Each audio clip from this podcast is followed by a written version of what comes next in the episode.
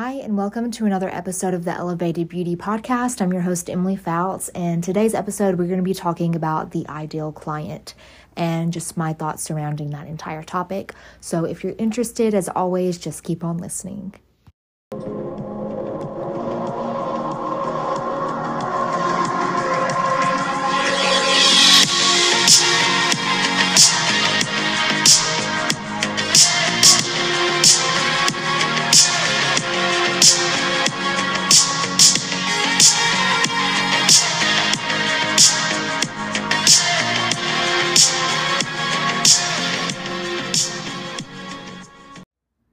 Today is my first time in a little while recording just a solo episode. I feel like I've been doing so many guest speaker episodes recently, and I don't know how long or what the frequency is where I'm going to be doing those, but um, whenever I get a chance to talk to somebody else, I think it's fun.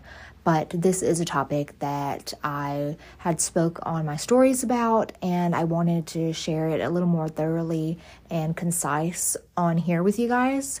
So, you've probably heard the term if you are in this industry ideal client. Um, and especially whenever you are forming your own business, when you're solopreneur, solo esthetician, this is something that a lot of courses or you know things like that will try and help you envision what your business is going to be and how you can market to the people that will help to sustain your business. So, with that being said, I do think it is important to envision an ideal client. That way, that you know who to market to. That's the whole um, the whole thought process behind this. So, I'll share with you guys whenever I was forming my business plan, um, and I had heard this term and was trying to learn from other aesthetic mentors. Like, okay, this is something that I need to uh, to write down, to vocalize to myself.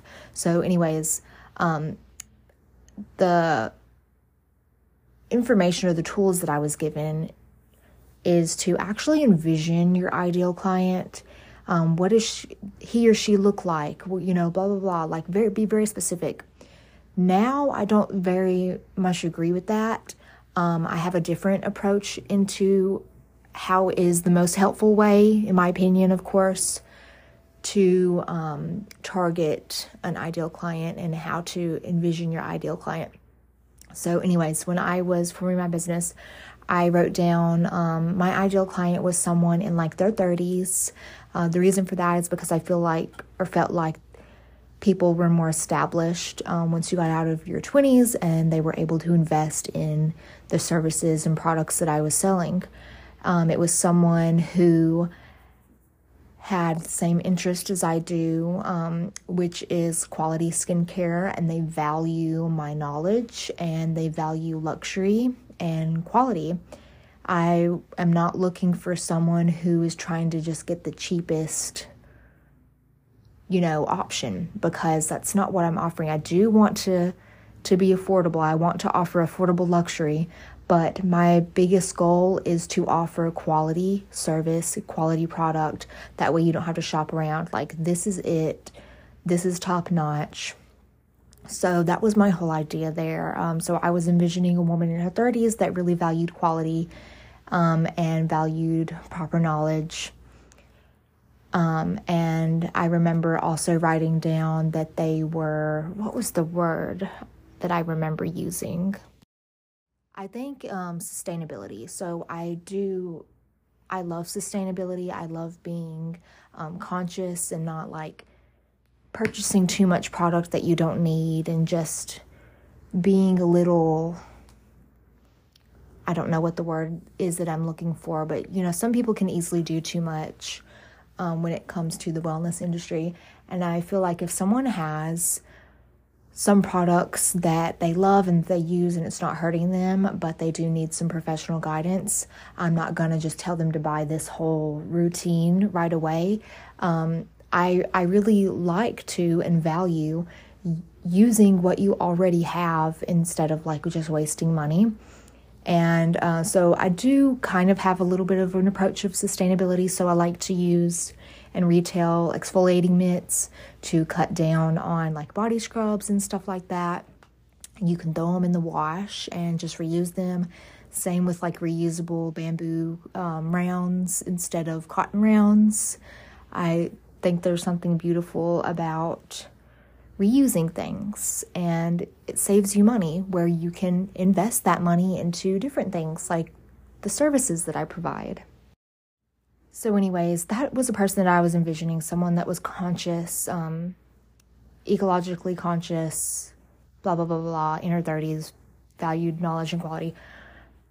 And then once I opened up my business, I found that I was getting clients that had a range. Um, you know, obviously, I'm, I'm not going to turn anyone away that is not that ideal version that I had envisioned. So then I was thinking, okay, my clientele is a little bit of a range here. So I might need to shift my idea of my ideal client.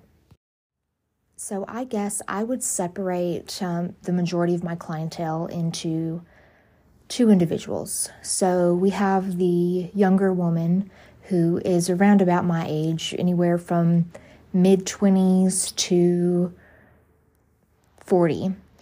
And this is someone who I can relate to pretty well because we're in the same age range. You know, we um, are current on a lot of the same stuff. So we have that little like relationship going and we can banter a little bit. Um, she is like myself, you know, we are young, younger in our careers, and we are working on building our life. And some people may have more um, dispensable income than others. So they definitely um, want to be conscious of how much they're spending. So I never try to force a full regimen on someone and overwhelm them unless that's what they're coming to me for, is because they don't have one and they need one. Otherwise, I will try to work with them.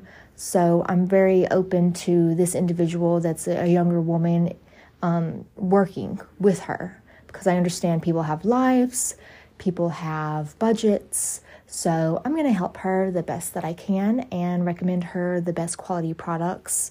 And um, even if she needs to take it slow and she can't invest everything at once, I have thought about that. So I put Afterpay on my website so I can cater to that individual. And then also, I write out, I have a treatment plan card for every client that is a first time um, skincare client of mine, or if they come in for a consult. I write down the full treatment plan that I recommend, and if they need to pick it up at a later date or if they need to get it little by little, they have that treatment plan card that they can take home with them and they can purchase their routine at their own discretion if they don't get it the day of. Um, but with budget aside, I'm still giving that individual, that younger woman who might want to be a little more conscious with her spending, I'm still giving her the highest quality and she understands the reason for investing in high quality products is because you're getting that deliverance of results. And yes, it is an investment, but it's an investment that pays off instead of going to Ulta, Sephora, Target to get these drugstore products that just aren't giving you the results that you're looking for because it's not professionally recommended. You don't know what ingredients are in there. It's not the ingredients you need. The formulation is whack. Who knows? So they value my expertise. That's why they come to me and they work with me through whatever situation that they have.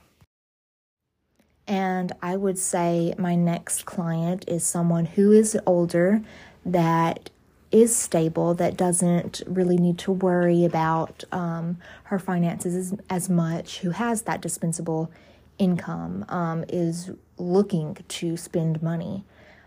And I'm not more carefree with, I'm not just willy nilly recommending stuff to them because I can and I know they'll buy it. But I I have more confidence in them and in their willingness to be consistent with their treatments. Um, and so I, they're very loyal, and I know that I can trust them to be diligent and consistent with what I'm recommending to them. So um, there's a little bit of more of an ease with that client because they're not considering different factors. They come here to spend money, they come here to get a result, and that's what I'm offering them. So, yes, there is more ease with that. Um, but out of the two, I don't mind because no matter what, anyone who comes in to support my business, I equally value. Even if it's a brow and lip wax every two weeks, um, loyal clients are loyal clients, and it doesn't matter how much money you spend, you will all be treated the same. But um, yeah, I so I definitely with those two different versions of an ideal client of mine, I do have to market to each one a little bit differently. So, on one hand, I think I kind of market to the younger woman um, by expressing the value in your investment. And to the older woman, I feel like I may market to them by expressing the results in their consistency of their treatments and their home care routine. But to everyone, um, I like to generally just offer factual information on how the skin functions, the science behind the things that I offer, um, the way things work in skincare and in ingredients, and the reason for doing the things that we do, like reapplying your SPF every two hours and not just wearing SPF on your face, but your whole body, just like general um, skin facts because that is something that I am very strong with is offering ethical aesthetics and I want to inform my guest. I want them to know the reason why I'm recommending this and how it works because if they don't know the reason why, then there might be a little bit of a lack of motivation to be consistent.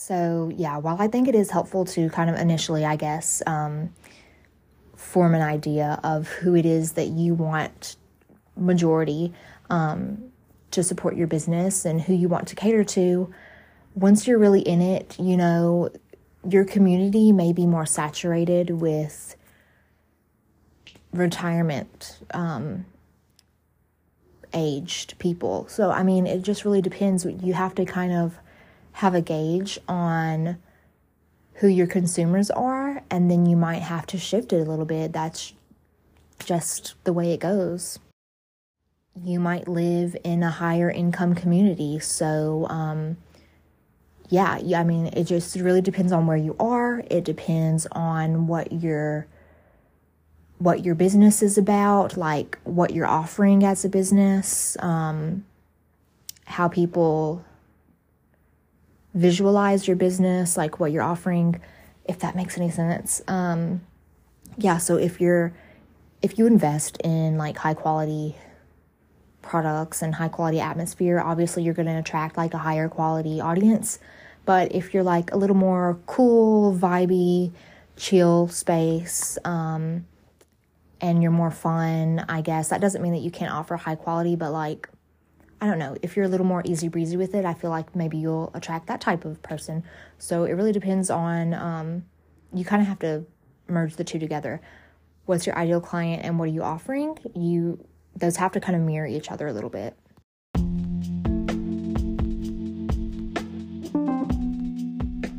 But that's pretty much all I have on that. I hope that helped somebody.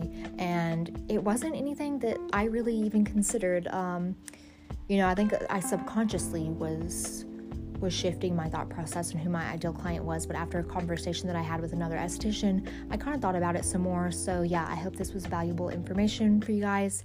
And as always, I will see you next Monday at 8 a.m. Mountain Standard Time for another episode.